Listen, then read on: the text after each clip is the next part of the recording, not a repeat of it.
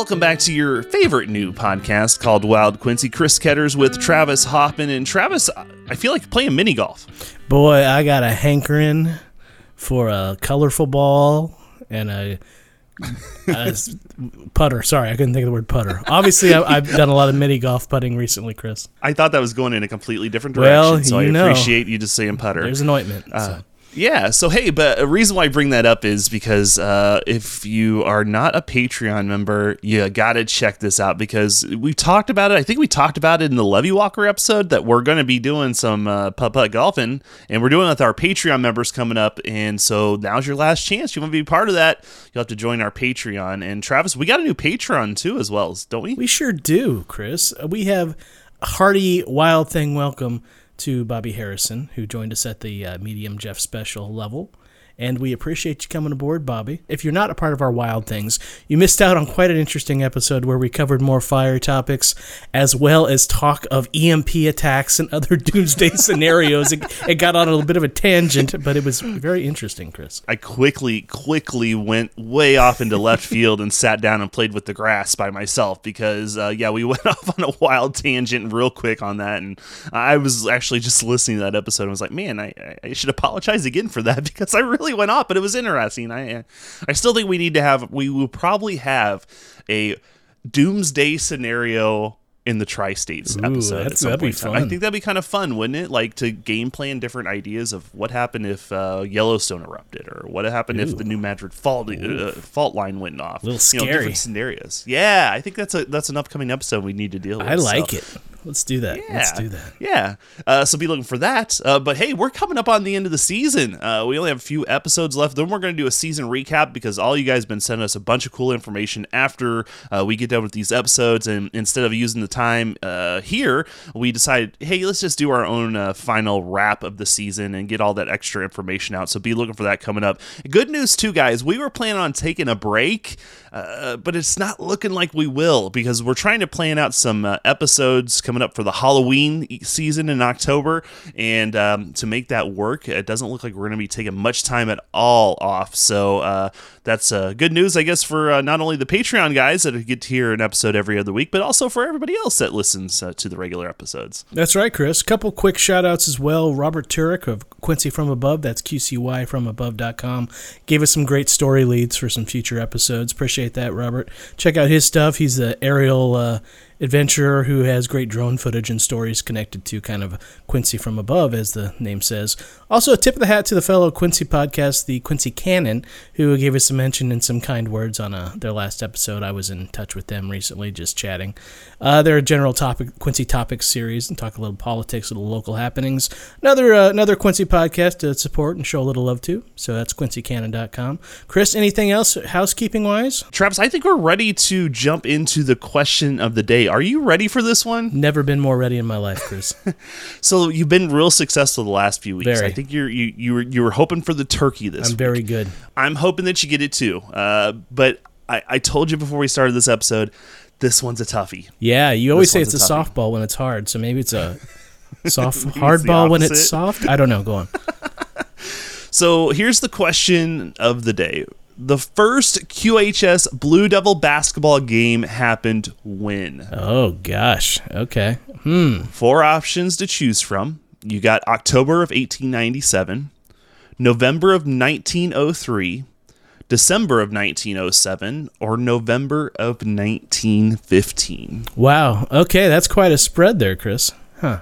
I know. So that's your question. First QHS Blue Devil basketball game. It was it in 80 or 19 excuse me, 1897, 1903, 1907 or 1915. Well, the answer for that coming up at the end of this episode, but uh, we have to jump in to an interesting case an interesting case that's not so much in Quincy, but uh, pretty close by. We'll tell you about the details of that coming up next here on Wild Quincy.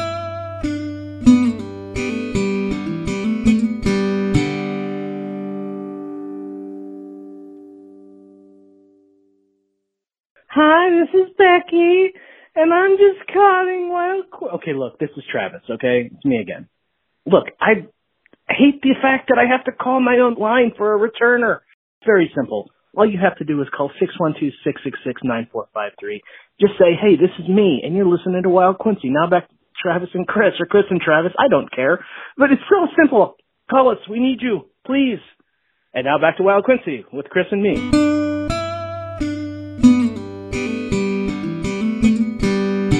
Back here on a wild Quincy and uh, Travis. I I didn't want to give too much detail away before we went to our break, but uh, you know, partially to do because I'm not exactly sure how to pronounce this guy's name. Uh, we were just having a discussion about this. John Lou Miller, Joe Low Miller, John. I believe it's John Low Miller, Chris, and I only say that out of an abundance of research where I stumbled across a potentially alternate spelling that kind of pointed to Low Miller.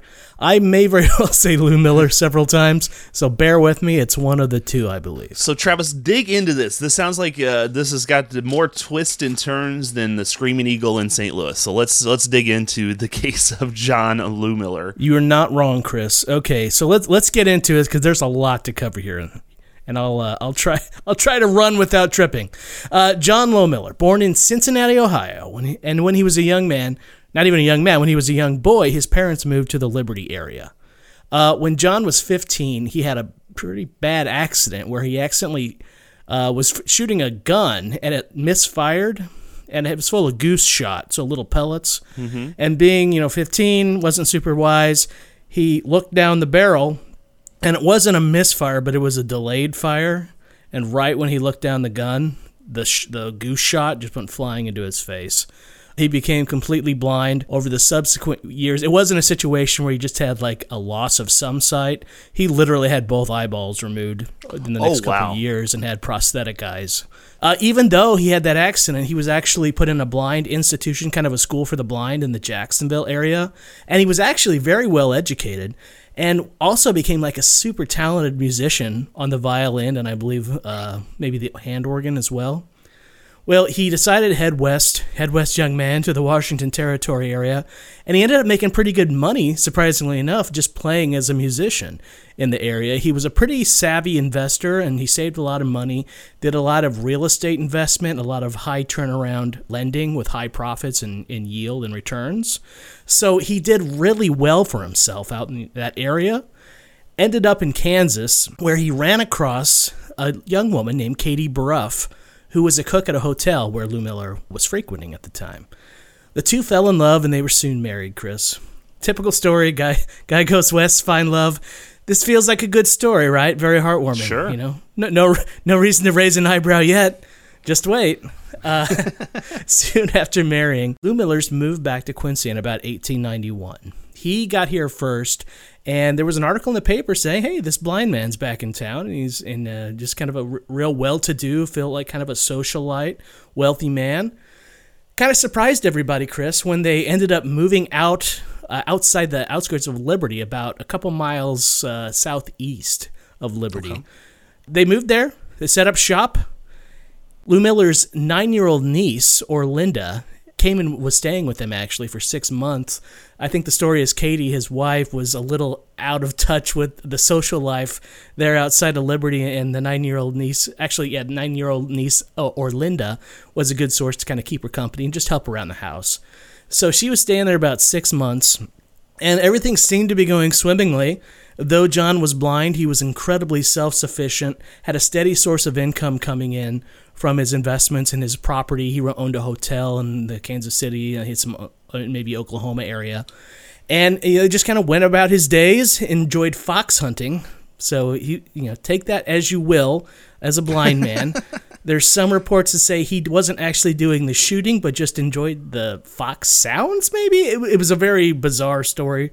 It sounds like this guy was pretty handy without his sight, moving about whenever at ease. It seemed like. So this is all swimming, this is all going lovely until everything came to a grinding halt on October 9th, 1894. On the evening of October 9th, 1894, John was headed out with his friends on a fox hunt. He returned home at about midnight, finding the front door to his home locked.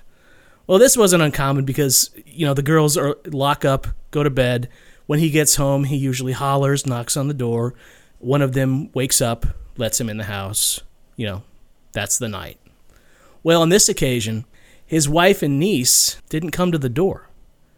He thought eh, he didn't think much of it, Chris, because this was a pretty standard occasion where sometimes they would go over to a neighbor's for a social visit, and being two women alone in the you know at a little house, sometimes they just end up staying the night. So this wasn't uncommon for them to go spend the night somewhere.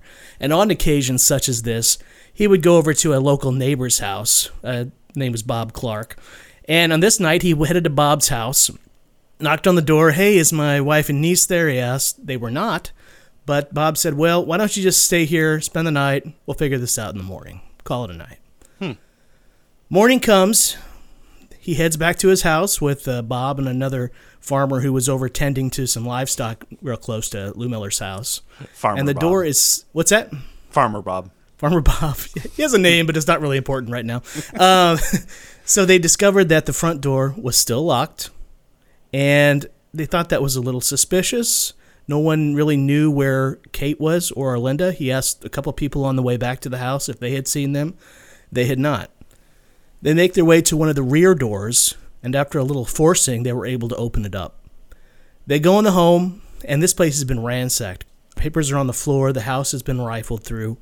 Still no sign of the wife or the niece. They move through the house. They go through Orlinda's room first, the nine year old niece. Nothing there. Then they come to the doorway to the bedroom. They try to get in the door, but they can't open the door. Something is blocking the door on the other side. John kind of forces it open a little bit, and I don't know if it's a blind man, a blind man's intuition or exactly what it was. They say sometimes the blind have heightened senses otherwise, but he exclaimed that he smelled a lot of blood. Hmm. And so he stood by as the two neighbors were able to force the door open, where they came upon the grisliest of scenes Chris, 32 year old Katie Lou Miller, John's wife, and her nine year old niece, Orlinda Searles, Searles, were on the floor in a massive pool of blood. The mattress from the bed had covered the bodies, and upon the removal, it showed what a horrific murder had taken place.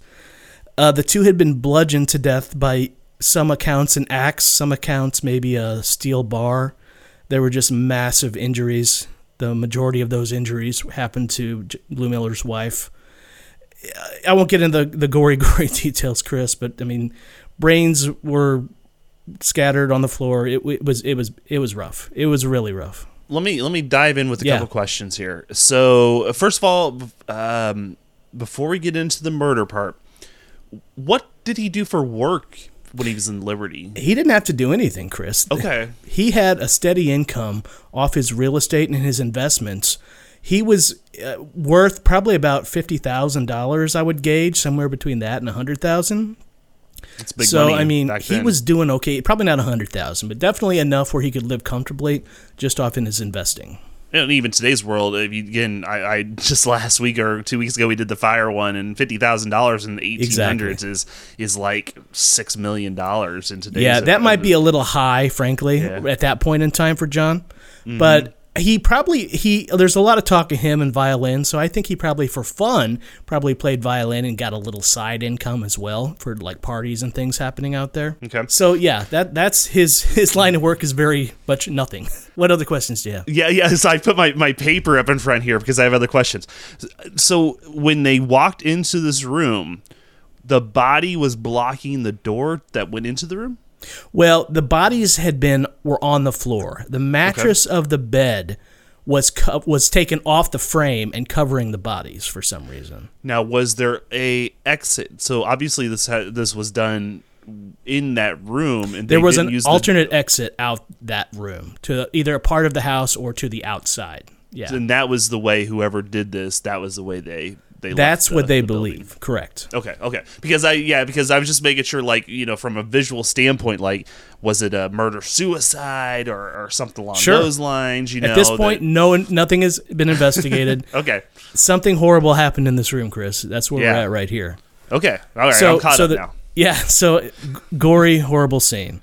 The investigation is quickly underway. Many different officers of the law, both from Liberty, including a Sheriff Roth, a Constable Presley Dark, and a Detective Featheringale from Quincy, actually showed up on the scene and conducted a very thorough investigation. Things found on the premises was a pair of bloody men's trousers the blood was around the the area which a man would hold to fasten and to, like to remove. So kind of the waist area, Chris. Okay.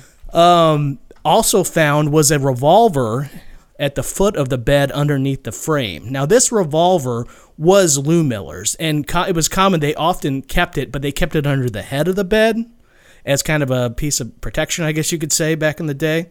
So having a revolver there wasn't all that significant. They admitted that that was always there. However, one of the round, the bullets was missing, and four appeared to be scratched of the bullets, which would almost indicate that if it was a misfire potentially.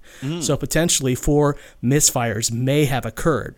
Whether it occurred at that night or at another time, that's to the fates of history. They didn't come up with an answer on that.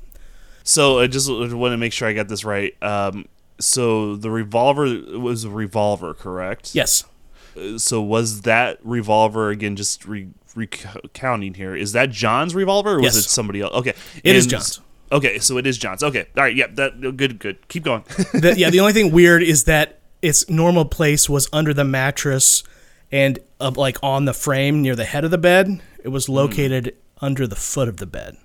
oh, So okay. something had whether when the mattress was moved, potentially that was moved, or maybe maybe someone grabbed the gun in an attempt to use it. Wasn't sure. No, it's no like maybe p- potentially they knew that somebody was coming. Well, obviously, they, somebody was coming in here and and doing harm to them. So she knew the gun was there. So she tries grabbing it, possibly. That's what one of the late. theories was. Yeah. Yeah. Or possibly it sounds like because you did have bloody trousers that were there, men's trousers. So maybe Right. it's possible she did get a shot off on whoever it is, right? Is that possible? Potentially, it sounds like it, they might have been in the pool of blood because it was Oh. a massive pool of blood the bodies Gotcha. were laying in, Chris. Okay. So whether whether the was by handprints on there or just as being on the pool of blood, and that's not Hmm. really specific. All right. Uh, footprints, an empty. I'm sorry, an empty wallet was found on the floor, which apparently had been stolen from. Of of a, it wasn't clear if it was Kate's or John's. I believe it was Kate's, just from how they talked. Footprints were found in a cornfield coming and leaving Lou Miller's house, and I believe this was near the back exit. That if the if murderers committed the crime, blocked the front, blocked the door entering the bedroom, and exited the other door, I believe that's where that would have taken place at those footprints. Okay. Uh, an abandoned horse buggy was discovered near Clayton. Now, Clayton, as a crow flies, is kind of north of that area, a couple miles, I would say, maybe two or three miles. Um, what had happened is apparently this this buggy had been driven so hard that something broke on it, and the horses were just unhitched and, and rode off. Um, that trail didn't really produce any additional leads. Might have been just a coincidence. Nothing was ever definitely said on that. So, what really became a damning piece of evidence that pointed the suspicion to the blind man himself, Chris, John Lou Miller. Mm-hmm. Lou Miller had recently put in place a very large insurance policy on the life of Mrs. Lou Miller. Hmm. Now, payouts totaled near $26,000 at that time between his wife and his niece, niece put together. And this insurance was extremely rare for the day because most policies were kind of set up with a mindset that Lou, I mean, Lou Miller was a couple years older than his wife. It wasn't a huge age difference, but in that time period, a lot of times the husband would die first, and hmm. a large insurance policy would be set to, you know, roll into the wife's possession to help her sustain the farm or whatever the land, or just kind of give her a means of income in that case. So a lot of people raised an eyebrow at this. There's a little back and forth between Lou Miller on why that was set up that way, but nothing was complete. It was very damning, is what it came down to at the time. Another thing that was a little strange and also raised eyebrows is that Lou Miller paid off the premium in full early. So to pay off the pre- the large premium on that early, he had a lot of money though. Yeah, yeah. He that Yeah. was that was nothing for him to do. It, I mean, yeah, he it raised money an eyebrow, but if you had the money, why not just get it done, yeah, get it paid just off? get done with. Exactly. Maybe that's not the most damning of evidence, but it was a pretty heavy topic of conversation. today's world. I had to do a quick check. So Yeah. that twenty six thousand dollar uh, insurance policy in today's world is around eight hundred and seven thousand dollars. Okay, So that's a chunk. large amount. That's a large amount. So that's a large amount. Okay. Now, we little do a little backtracking during the investigation. The night before the murder, there was a social gathering at Lou Miller's house. Two of these attendees were William Lanham, a young farmer near the area, as well as Constable Presley Dark, who was an engineer as well as being the Constable of Liberty. Lou Miller seemed to have a lot of high profile friends in Liberty. Now, the constable was allegedly quite drunk at the end of the evening by multiple accounts. The farmer, William, accuses Constable of saying that he thought Mrs. Lou Miller was pretty attractive and claimed that he could imagine a situation where he might be able to sleep with her and said he intended to go back the next night and attempt just that. Oh no. Well, well, this was in court and uh, and Constable Dark was quick to say, "Oh no, no, no, no, that was not the case. I did not say that. I only stated that I enjoyed playing cards with her, and I would love to play cards again. So take that for what you oh, will." Oh wow. And in turn, he turns it around on the guy, the farmer, and says, Well, you did hit her with your violin bow in the stomach, which he denies. So you got these two knuckleheads that were probably both drunk and loose lipped for some reason, acting very suspicious, change, accusing each other of different things. Now, that's the only instance where any any allegations of unfaithfulness or that kind of attacks on Mrs. Lou Miller's character as far as being faithful to Mr. Lou Miller. Mm-hmm. But to, as it was a variable in courts, a couple days after the initial burial, the bodies were exhumed, and at being approved by Lou Miller, they did an autopsy to rule out any like basically sexual molestation, Chris. Oh, okay. And, and there were no signs uh, at the time. Okay. So it kind of ruled that out. Now, all this is going on Quincy is a buzz, Liberty is a buzz. and you have this mysterious character show up, Chris. This mysterious character named with the name Fox. His last name's Fox. And he claims to be a detective who showed up in town and he's just bumbling around. Most people thought he's just some local curious moron. Some people thought he might be a detective agent from one of the insurance poli- you know holders trying to check out the situation. Well, this guy is Chris is insane. This guy is always getting drunk in public in a, in this whole investigation time frame. He's always getting thrown in jail multiple times.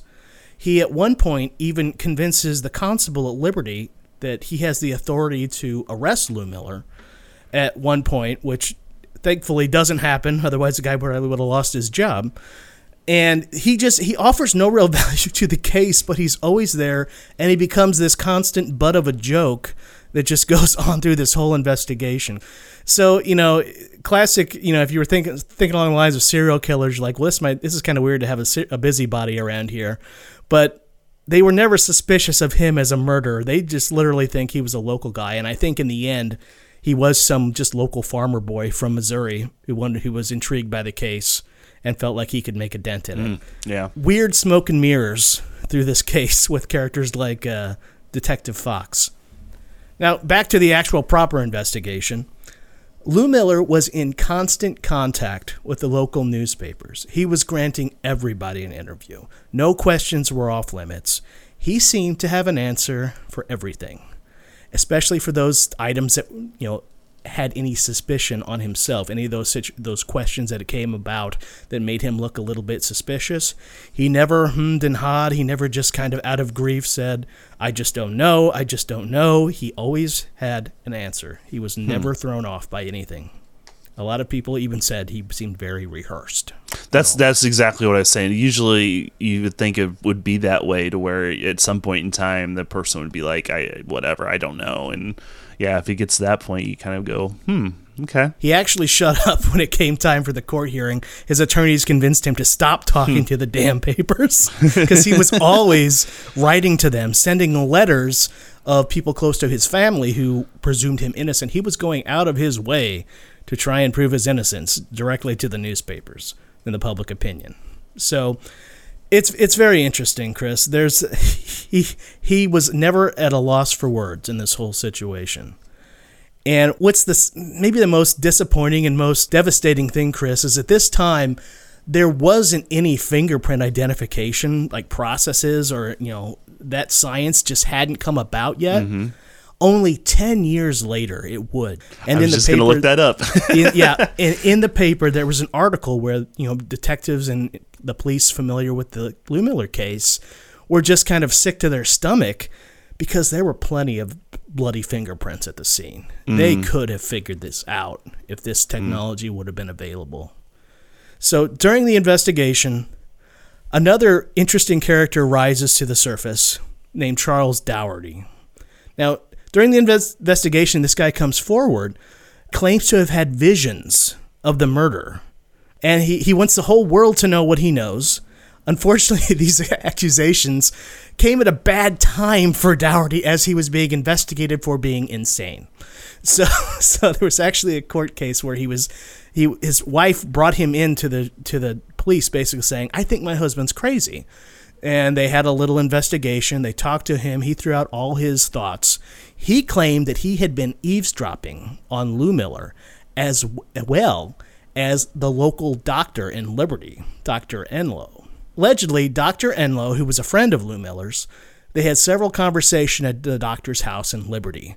Dougherty, the crazy guy, allegedly, mm-hmm. claims that this was no simple murder, but rather a big conspiracy led by Lou Miller, who put multiple local accomplices, some of great prominence in the Liberty area, to go together and team up and murder these two victims. There was a lot of suspicion that they that Lou Miller knew the money that was coming and used that as a bit of a carrot to dangle in front of these guys. I'll get the payout. I'll pay you guys some money.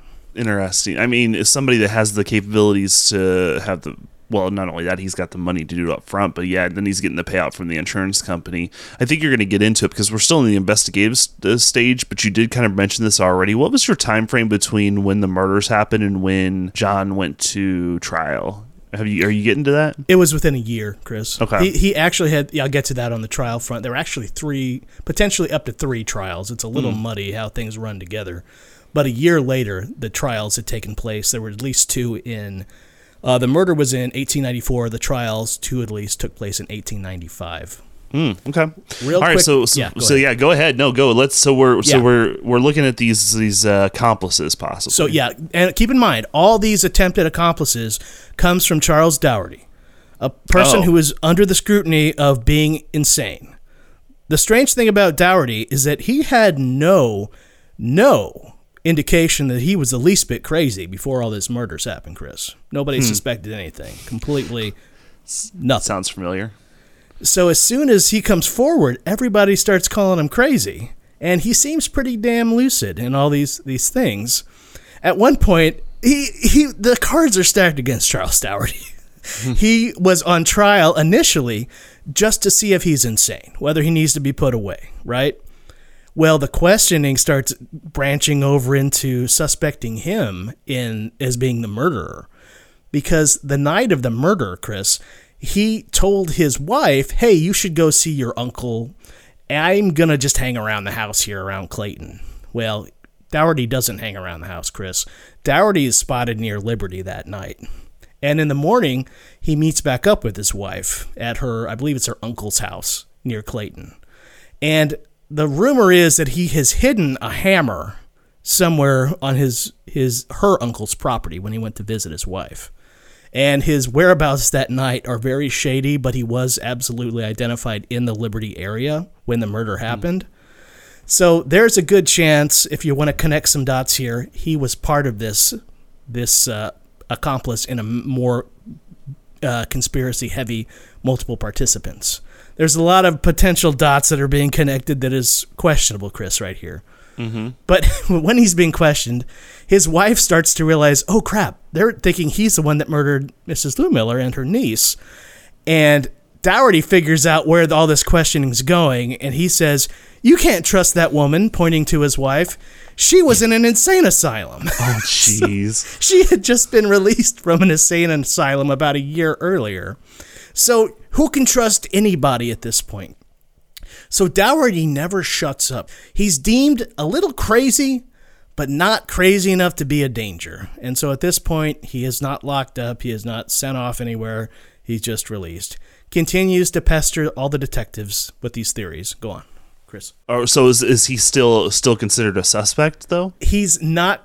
They never No, okay. formally indicted him uh, Okay. as a sub. As a, a, a he, they just think he's crazy at this point.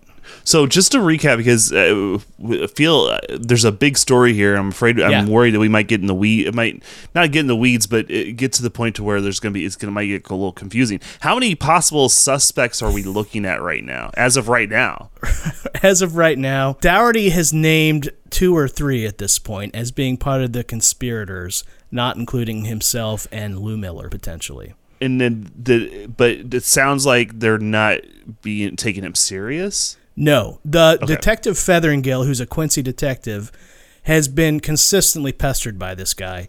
He has written him off as a nut job Okay. multiple times and does not even pursue anything. So from the so from the um, police standpoint, this multiple person conspiracy theory is not not legitimate for them. They they don't follow up on it, Chris. Okay. They think that there's still more answers somewhere else. All right. Yeah. Okay. So there's more suspects, though, right? There, there's more.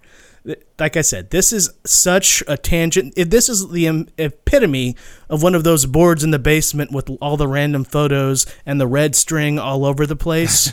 This is this story in a nutshell, Chris. The trial happens. There was multiple trials.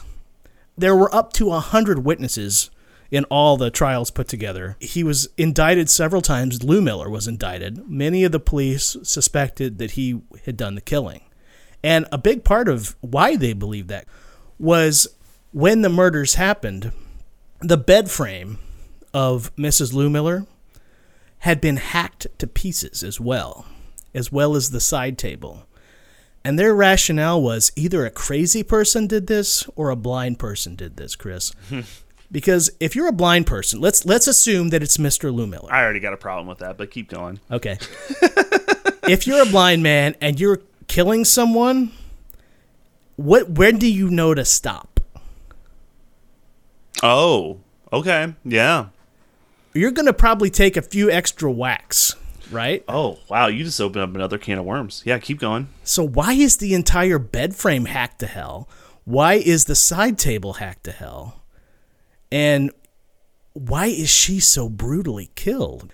They the uh, the coroner suspected that the first or second blow did the job because it it went straight in her head. What do they always say about like, especially like stabbings, but uh, but like also murders with a wep- with a gun as well? Is like you the first two or three are usually legit, but then it has something to do with if you're doing more, it's like a passion killing. Exactly. So the theory was she unfaithful? Lou Miller played off like he never had an issue with her, like he never questioned her her faithfulness at all.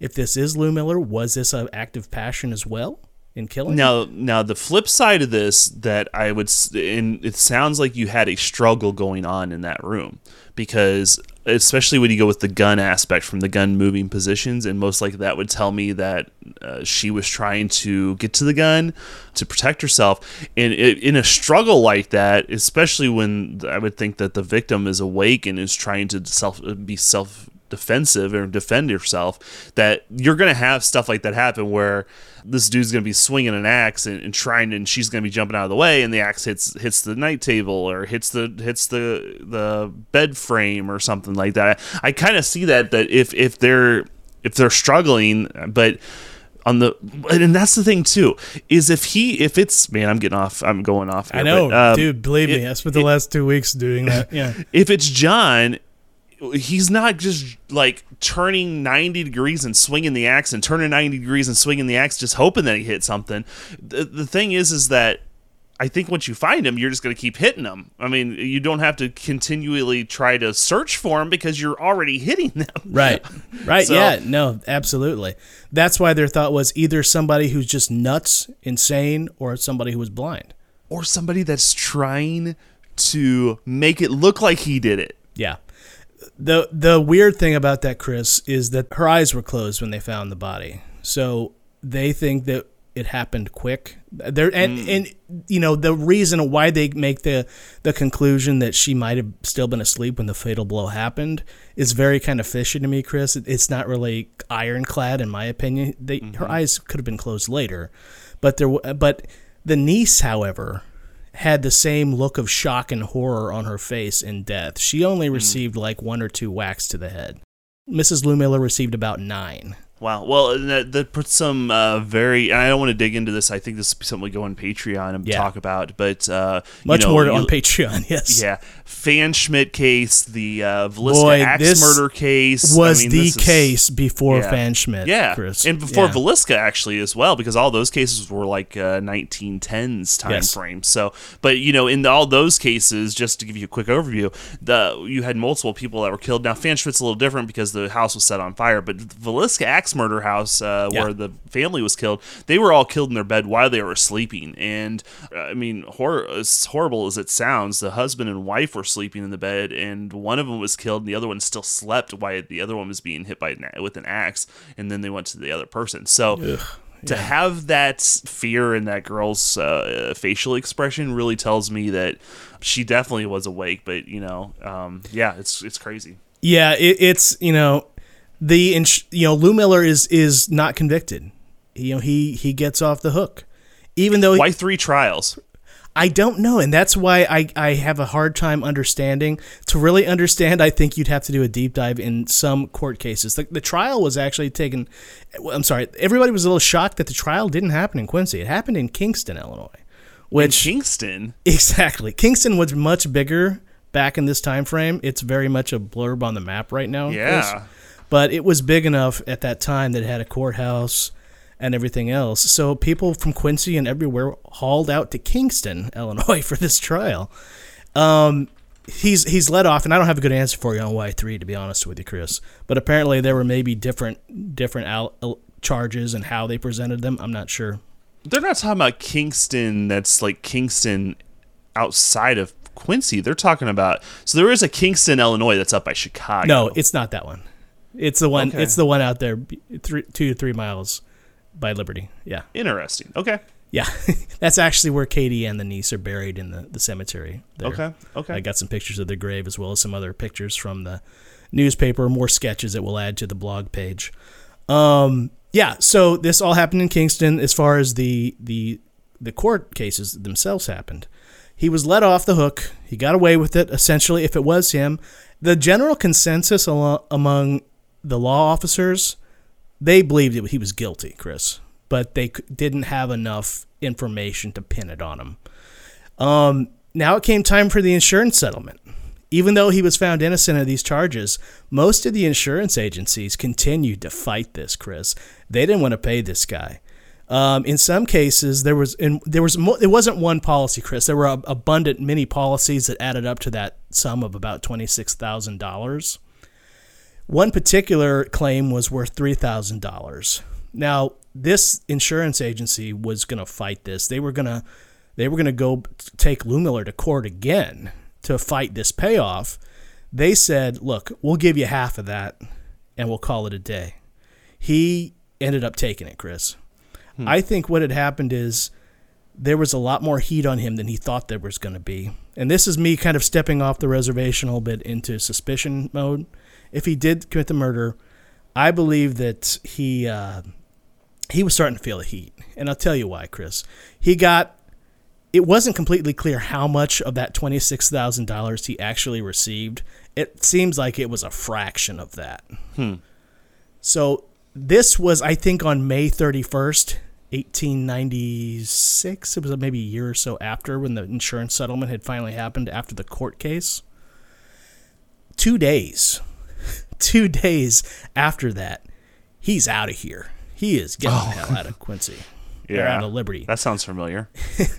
the same paper that says he received 1500 instead of 3000 from one of the insurance payouts this is the same article there's a rumor going around liberty that constable presley dark who was the guest the night before at the lou miller's house who had his eyes on mrs lou miller and who also was very active in the case he's allegedly on his deathbed with some kind of form of cancer chris and there's allegedly a deathbed confession that he was an accomplice with Lou Miller in the murders.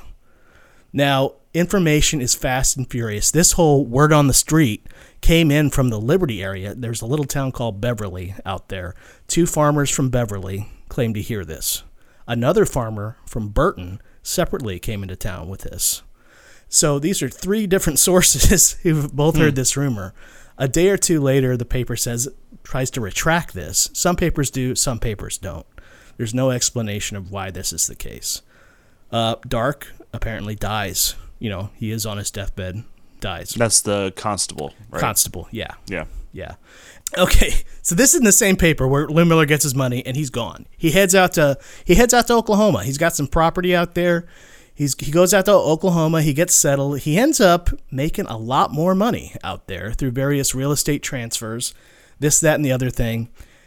Finds his way to Indiana, Chris. In Indiana, he settles down and starts date or kind of courting, I guess you could say, in from the time frame, a wealthy local widow from a prominent family. They end up getting married.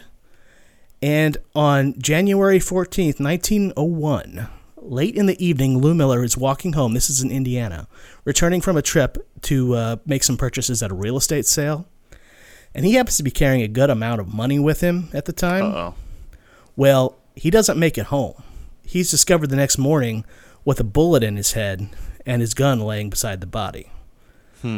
So most people say, well, that looks like a suicide. Lou Miller was very vocal, being very angry with the insurance agencies who, who they, he feels like robbed him of the money that he was supposed to get when the wife and niece died. Wait, wait, wait. What, the, he was holding a large amount of money when he died. Was that money still with him? No, it had been stolen. How is that a suicide then? well, his, hi- the person who who did his will and his in, in a lot of other correlations to this story claims he talked to Lou Miller multiple times and Lou Miller was pissed at the insurance agencies for not paying out. So his plan, according to this this guy who uh, was his uh, probate for his will and his wife's will, uh, William Drake, uh, Frake or Drake, I believe, kind of irrelevant, but he says that Lou Miller had planned all along to marry again buy massive insurance another massive insurance you know policies and then kill himself and basically screw over the insurance agencies as a middle finger on the way out seems a little extreme to me i don't know about you chris I mean, and we know for sure he had money from the real estate. Uh, he had about three thousand dollars uh, And on his gone. person it was stolen and yeah here's the thing this isn't the end of the story by any means Okay. Well, I mean, I think I mean that that that Yeah. probate guy's a bunch of right crap. right yeah. right yeah it seems fishy right so I mean, the story could be real. I mean, he could be pissed at the insurance company, but he's not getting. He's not being like, Why are you I'm gonna gonna kill, kill myself, but let me kill. Let, me let me hide this three thousand dollars real quick. This time, on. this time around, he took out a forty-eight thousand dollar policy, uh, with the benefactor being his his new wife. and they didn't pay out. They paid out Okay. after Lou Miller, you know, his go around with the insurance companies. You know, it's an interesting theory that this guy offered himself. I don't think it's very tangible Yeah. myself. yeah. so after after the initial investigation, suicide was ruled out, Chris, because one of the witnesses who accompanied Mr. Lou Miller on his walk home to a certain extent was a man named Martin Hobbs. And uh, Mr. Martin Hobbs was eventually arrested and convicted of killing Lou Miller. Oh wow. But not before a lot of witness testimony in this case, in this case, pointed that he did not act alone, but that possibly Lou Miller's wife and two of her brothers may have had a part in the murder. Can you believe this? Oh boy. So, 10 years after Martin Hobbs is arrested and convicted, he is released. There's another court hearing where he, he is let off, he's acquitted of the murder. No one else is charged, Chris. You'd think that's the end. You'd think surely right. Nothing can, and can top right? this, but you'd be wrong. Right. After receiving the near fifty thousand dollars from insurance, Lou Miller's new wife, his now his widow, becomes like the rock star in this town. I mean, she's building opera houses, she's donating to town libraries. She's like the bee's knees in Hazleton, Indiana, this small little town, right? Mm-hmm. Three years after his death, Lou Miller, his wife meets a new man. And this man, this new man that she ends up marrying, is a blind violin player. What? You're full of it. You're no. Nope. I wish I was making this up. I, I'm not making this up. It goes full circle. She ends up hooking up, falling in love with another blind violin player. What, there's got to be like 10 of them in the world. I mean, come on. And the two are married and, to best of my knowledge, live happily ever after. Oh, I really thought your next story was going to be, and all of a sudden, she I stopped researching this, Chris. I didn't have enough time to go down any more rabbit holes. This, in short, is the life, the drama, the tragedy, the suspense, the craziness of Charles Lowmiller. Charles Lou Miller, pick a pronunciation. What do you think, Chris? A little crazy, right? Wow. Yeah, there's there's there's a lot to dig into. So I guess the biggest question is, Travis, you did all this research. I want to know up front. I mean, we'll dig into this more on our Patreon, but I want to know up front, like, where are you at? Did he kill his wife? I don't know. Like I'm not even sure. There are so many. And Chris, we're gonna get into this in the Patreon episode, com- you know, coming out next week to our Patreon members, because I have a list of murder scenarios here, a mile long. I have a list of potential accomplices. I have a lot to talk about and want to get into the weeds with you on this stuff. Yeah, yeah, it sounds interesting. Uh, one of the things I do want to, I, I know you don't know the answer to this question, but I'm curious, and it's something that popped into my mind because you were talking about uh, about fingerprints and Yeah. bloody clothes. I know this happened in 1894. Is that correct? Correct. But my question would be: Is would you think it would be possible, like the Adams County Courthouse would still have evidence back from the late 1890s? Don't. I wondered about that, and there might be somewhere because if it's from Kingston, there's no longer a court in Kingston. Someone would have had to taken over those. I mean, the Adams County would have been. That's it was an Adams County jury, you know. So Yeah. Uh, by the way, speaking of that, that blows. There's two Kingston, Illinois. I know. By the well, way, funny side story: Kingston, Illinois, had to change its name for a while when they had a post office because of the existing Kingston up around Chicago. yeah. DeKalb So they, and I forget the name that they went with, but they literally changed the town's name for a good long while until it was actually dissolved as like a you know enough people. Essentially, it's a it's a spot on the map, Chris. Now, if you ever go yeah, through there, which that brings up another question. Since we're talking about that, I would be really curious to see pictures of the courthouse in Kingston uh, I back in I that was day. yeah yeah. I I have yet to be able to find too many pictures of Kingston. It's funny. The cemetery itself is is there. There's an old church and the old schoolhouse is Hmm. right in the same area.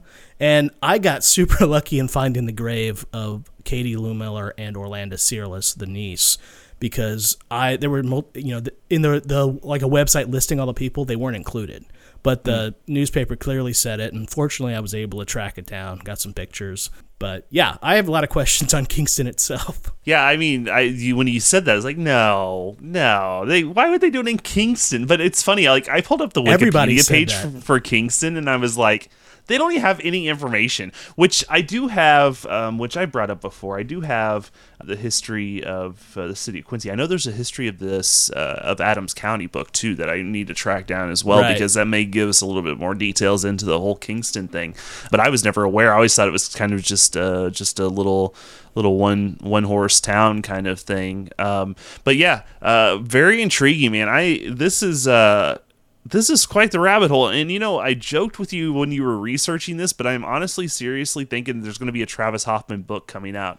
There might as well be in the future. Chris, I, I probably have about 12 hours of research on this right now. And I had to go as far down all the rabbit holes just to come back out and try to make one tangible outline. There's stuff I left out, including a bloody axe that was found on the, the Oh, yeah, place gonna that about the murder weapon. appeared to be washed, but not washed well, as if a blind man was. Why would a you know the yeah? So there's all was that located on the property? It was near the, the back of the house. Huh. That's Like straight outside. up Pfanschmidt too, by the way. The the Pfanschmidt murder weapon was found in the basement. I've been listening to the book on Pfanschmidt this week, Chris, with while I've been researching this, just to see the connections. Oh, yeah. in the There's two a cases. lot. We'll surely visit the Pfanschmidt murders before we're said. Which done. also makes you wonder. Here's a thought, dude. And again, we're gonna be talking about Fan Schmidts down the road, but what if the Pfanschmidt, because the son is the one, well, not necessarily connected, but what if the Pfanschmidt son that possibly did this. He was acquitted of it. Ray, But, uh-huh. uh, yeah. What if he got this idea based off of what happened in 94? 1894, that is. I don't believe he was alive then. Oh, okay. But I'm sure the Well, I mean- legend of it lived on. Yeah, yeah, for sure. I mean, this had to be a big story in Adams County for Oh, for many years following this. If I mean, if Pfanschmidt wouldn't have happened, this would be the story. which you never nobody's ever even heard of. I mean, No, I've never heard there's of no you brought it research on this. There are no other articles anywhere I I found on this except for old articles in the paper from 100 years ago. Be looking for the future Travis Hoffman book on That's right. John uh, Lowmiller.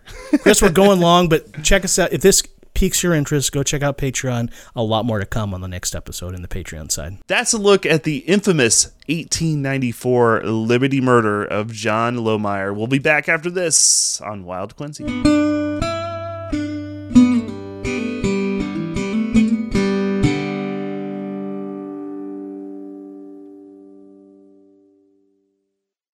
Our customers really don't want to be here. Their car's been damaged, they just want it fixed. So they come to Hilbing. We'll assess the damage, then work to make it look like it never happened. Hilbing has rental cars, so you don't have to go without wheels. We help you handle those complicated insurance forms too. At Hilbing Auto Body, we don't substitute used or generic parts. And we won't sell you what you don't need. For us, it's a matter of integrity. People have trusted Hilbing for over 40 years. We work to earn that trust every day.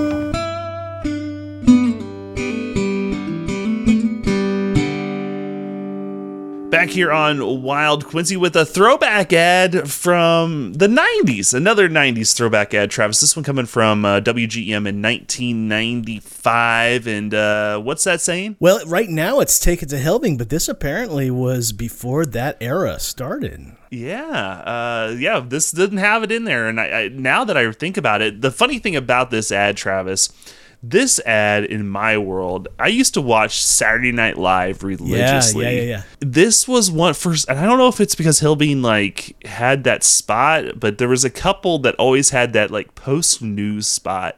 Uh, and I always remember this ad running in that area, and then I also remember the Fergie's. Fergie Auto Try Parts. Fergie's first, Yeah. Chris. That's what I was just gonna say. See, I think in the late '80s they transitioned from Fergie having that. Maybe the '90s, Hilbing took that over. Yeah, it's funny that you remember such Always. minute details like that. I would right? record Saturday Night Live sometimes. I don't have any Yep. tapes. I don't think anymore. Otherwise, I'd already give them to you. but I always remember starting off with that that Fergie ad all the time, all the time. I had Jim Carrey's first time on Saturday Night Live on tape. Now you can just watch it on yeah. Hulu, so you don't have so to do that. but, spoiled uh, these days kids are. Oh, I know. I know. They're so easy. We had to work so hard. Anyways, yeah, exactly. And you had to put the tape in and make sure it was on the right channel the and tracking when it was fuzzy. Yeah. Yeah, total total craziness. Uh, anyway, Hilbing Auto Body again, another one of those uh, businesses still around today, and ironically, Travis, they have been around in the same location uh, since they started back in 1954. Frank Wow. Hilbing was the first to open up uh, the store January 11th, 1954. He uh, then handed over to Tom Hilbing in the 70s, and now, as of today, Craig Hilbing is uh, running Hilbing Auto Body. So, shout out to a very long 70 plus year company uh, that has been Good for them. uh, Quincy Strong uh, in all that time. And I do want to give a shout out. Check out their website. Uh, that has the history, but we showed a 1995 ad, but their new ads are pretty impressive. I do think that the the design and how it looks, the the TV ads they do are they look really sharp. So uh, yeah, they have all those commercials on their website too that you can check out. So luckily, uh, Travis, uh, on the side note, I've never had to take it to Hilbing because um, the times I've hit a deer, it hasn't been uh, too bad. So knock Knock on wood there, Chris. knock Yeah. on some wood. Uh, so that's our throwback ad. Travis, before we jump into our question today, one of the things I want to do is I want to throw out kudos to you on all the hard work that you've done uh, with this uh, Lou Miller, Low Miller Thank episode you. Thank you. just to behind the curtain so we have a little time to talk between our segments we literally spent like another half an hour talking about uh, this case after uh, we got done with our main segment so there's going to be a lot to talk about in patreon Yeah, Heck, if you think you know the answer to that riddle, just you wait. There's so much Yeah. more that's going to change your whole perspective coming. uh, so here's the thing, guys. Just uh, to give you a little piece of the puzzle or piece of the pie here is that I totally was thinking that he was not the killer, and then after talking to Travis after we got done recording, I'm thinking, crap, he is the killer. Uh, so so that tells you how, how how times and how things change and what other information's out there. So make sure uh, to check that out. But yeah, Travis, good job on this, man. I know you did a lot of research, thank and you we we had to push off uh, recording a few days because you're like, I need more time. I, I need more finding time. rabbit holes. It was driving me nuts because I could probably still find more if I wanted to. So uh, yeah, so uh, good stuff. Check our Patreon. Uh, we'll uh, definitely uh, break this down even further. But Travis, time for the question of the day. Are you ready for this one? Bring it on. First QHS Blue Devil basketball game. It happened either October of 1897, November of 1903, December of 1907, or November of 1915. What is your answer? I'm going to say the 1915, Chris. You would be incorrect. Ah, no. Okay. What was it? The first QHS Blue Devil basketball game happened in December, and actually specifically December 23rd of 1907. Okay. Well, how about that? So just to tell you, Travis, when I found this statistic, this was not the st- statistic I thought that was cool. It was what was with this that was cool, but I didn't know how to put it into a question, so I used this. The cool part of the statistic that I found was that according to a 2010 uh, statistical report, the Quincy Blue Devils are the fourth winningest high school team in the country. Wow. They're ranked number four in wins in the country. That's incredible. Yeah, isn't that a crazy? But I just like I had no idea how I was going to put that into multiple choice question. Right, right, right. So uh, Travis, obviously we talk about these things because uh, they might have something to do with our next episode. Sure. What is the next episode, Chris? Our next episode, we're digging into sports and sports in the tri-state area, sports in Quincy. We're going to Okay. talk Blue Devils. We're going to talk Raiders. We're going to Yes. talk about the Hawks, and we're going to talk with somebody that knows a little about that stuff. Who could that be, Chris? Yeah, we're going to be talking to Chris Dewar, the KHQA sports director. He's coming on for our next episode. We're going to talk all things sports. And uh, of course, Chris has been there 25 plus years. Wow. And not only has he been there 25 plus years, but uh, Travis and I have some history with Chris. Yes, we do. Going way back in the day. And so we're going to talk to Chris about that uh, coming up on our next regular episode. Travis, are we missing anything? Chris, this has been a barn burner, but I think we got it done, man. Time to head to Big Neck and uh, have some fun. All the way to Big Neck, Illinois. Well, for Travis Hoffman, I'm Chris Ketters. You've been listening to Wild Quincy. We'll catch you guys next time. Take care, everybody.